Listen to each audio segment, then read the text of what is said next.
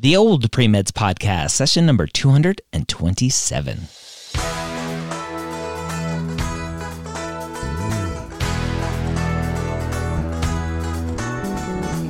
You're a non traditional student entering the medical field on your terms. You may have had some hiccups along the way, but now you're ready to change course and go back and serve others as a physician.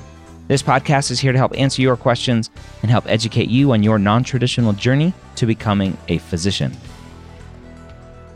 Now, welcome to the Old Pre-Meds podcast. My name is Dr. Ryan Gray, your host here every week, where I take your questions directly from the non traditional pre med forum over at premedforums.com and answer them here on the podcast.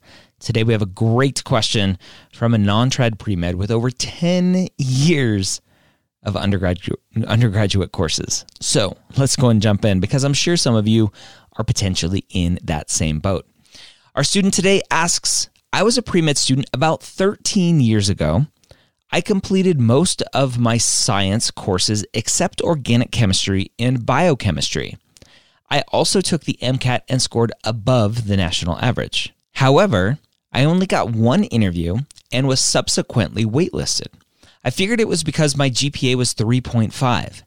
I needed the GPA boost, but also wanted to challenge myself even more. So I decided to get into the public health field to gain more experience in population health. After years of working in hospitals and departments of health, I'm still drawn to becoming a medical doctor. I plan to take the MCAT this year for 2021 entry. However, I have a lot to catch up on before the test since it's been a while. I dove into any of the science subjects. Also, some of the schools that I'm interested in require sciences to be taken within five years from the application cycle. I spoke to a pre health advisor who recommended that I retake my prereqs before taking the MCAT or applying, but this would mean I would take an additional year to apply for 2022. I don't want to wait that long because I feel I've waited too long to pursue my dream. My question is Should I take the pre health advisor's advice and wait to retake the MCAT, or should I go ahead and take the MCAT once I've completed my content review and then retake the courses later this year and into the following year? My MCAT score from practice tests was below the national average, but I was expecting that since I'm quite rusty and need to study up. But my pre health advisor feels the low score indicates a foundational issue that will be remedied once I retake the courses. I believe I can self study and get the score I need. Your feedback is greatly appreciated. So this is an interesting question. So the the title I read it as um, the the ten years of undergraduate courses, but no, it's been ten years since the undergraduate courses, at least 10 years. So, this is a very common issue, especially for career changing non traditional students. When you are changing careers, if you've been out of undergrad for a long time, then what are you going to do with those prereqs?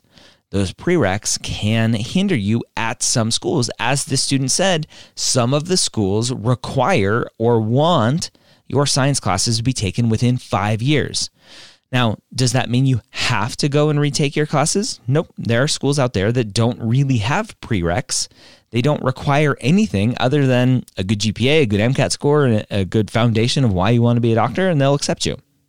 So, for a lot of schools, this student and many other students can have really old classes and not retake them. And that is okay. It may limit you from some of the schools that you are thinking of applying to. And so I want to preface the advice that I'm going to give with the knowledge that you really need to do your homework. And right now, there isn't a really good tool out there that will say, hey, this school requires your prereqs within five years. I, I haven't seen a good database like that. Now, mappd.com, which you should go check out, mappd.com. Right now, as I'm recording this, it's just a sign up page because we're, we're actively working on this. I have a partner. This is a, a new business venture for me. Uh, I have a partner in this, um, and we have an amazing, smart, smart team around us, and we have a development company actively building out a new technology platform. And, and this kind of information will be in there so that when you build your school list, it'll say, hey, you your your classes are too old for this school. And then it'll have some information about how to proceed because of that. And so mapped.com mappd.com, go check it out. But with that said, obviously the MCAT is going to be the big, big hurdle here. Can you self study for the MCAT? The answer is yes. Anyone can self study for the MCAT. It just may take a really long time. So, the student saying that they want to start medical school in 2021 means they're applying in 2020.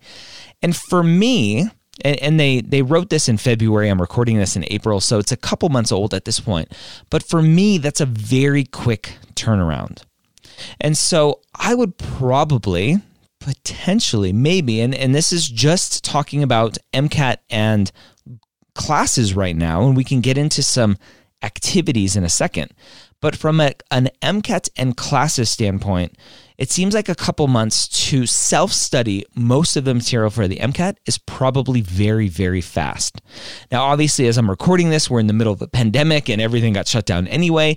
And so, hey, maybe the student has a chance, especially this year, especially with a shorter MCAT.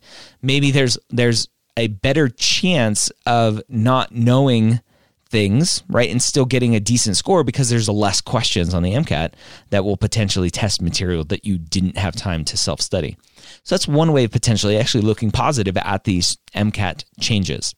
So, with that said, one thing that is still very important in this conversation, and I would venture to say is maybe why this student was waitlisted to begin with, is that they didn't have enough clinical experience. They didn't have enough reason behind why they wanted to be a doctor, which was why they were waitlisted to begin with. A 3.5 GPA and an MCAT above the national average, probably good enough. Now, what is the national average? Was that the, the median 500? Or was that the average for matriculation or accepted? So that's one question that I still have. But if if your MCAT score was quote unquote above the national average for matriculants with a 3.5 GPA, your stats weren't an issue.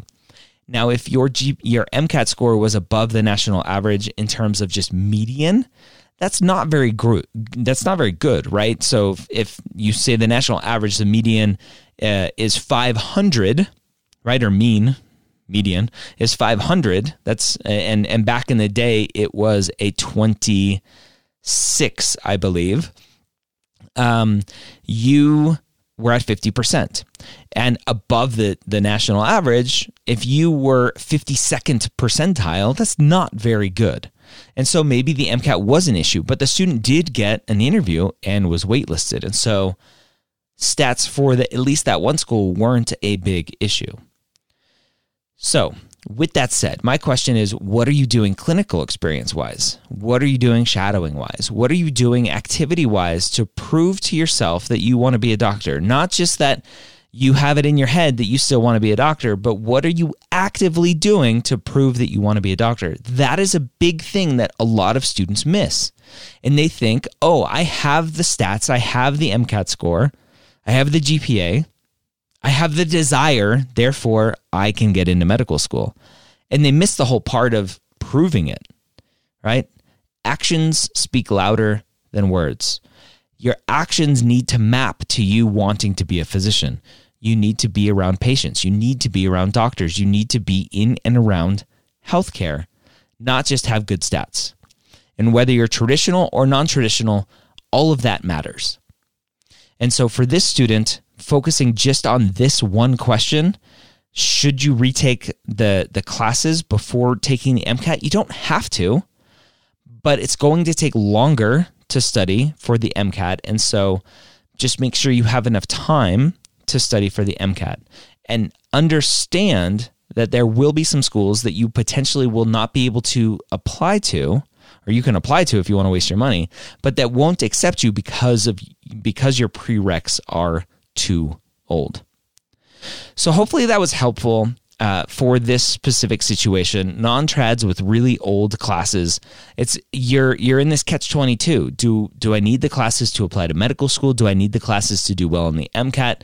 Really, the ultimate answer is it comes down to you as a person. How dedicated and motivated are you to do well on the MCAT without retaking those classes? The material is there, the knowledge is there. You can learn it. We don't have to go pay an institution to learn this information anymore, right? We have the internet. All of it's there. We have Khan Academy, right? I donated to Khan Academy a, few weeks ago because their servers were overloaded because everyone's at home. So we we have the information at our fingertips. Just know that it's going to take longer than a typical MCAT study period. And if you have that window to study, great, go for it. And then just understand that you're you're going to potentially lose out on some schools. But remember that the the actions, the shadowing and clinical experience and all that stuff matters just as much. All right, so hopefully that was helpful. I mentioned mappd.com. Mappd is the new technology platform that I am starting with a partner and a team around me. We are super excited. We're hoping to have it out in the fall. In August is is our projected launch date. So we're recording this in August, uh, in April right now of 2020. We're hoping to have it out in August of 2020. We have a fun day coming up. Again, go to mappd.com, M A P P D.com. We have an awesome day that should be announced as this comes out. This podcast episode comes out. I'm going to drop it here. National Pre Med Day com on 528. We'll have more information about Mappd and much more. Have a great week. We'll see you next time here on the Old Premeds Podcast.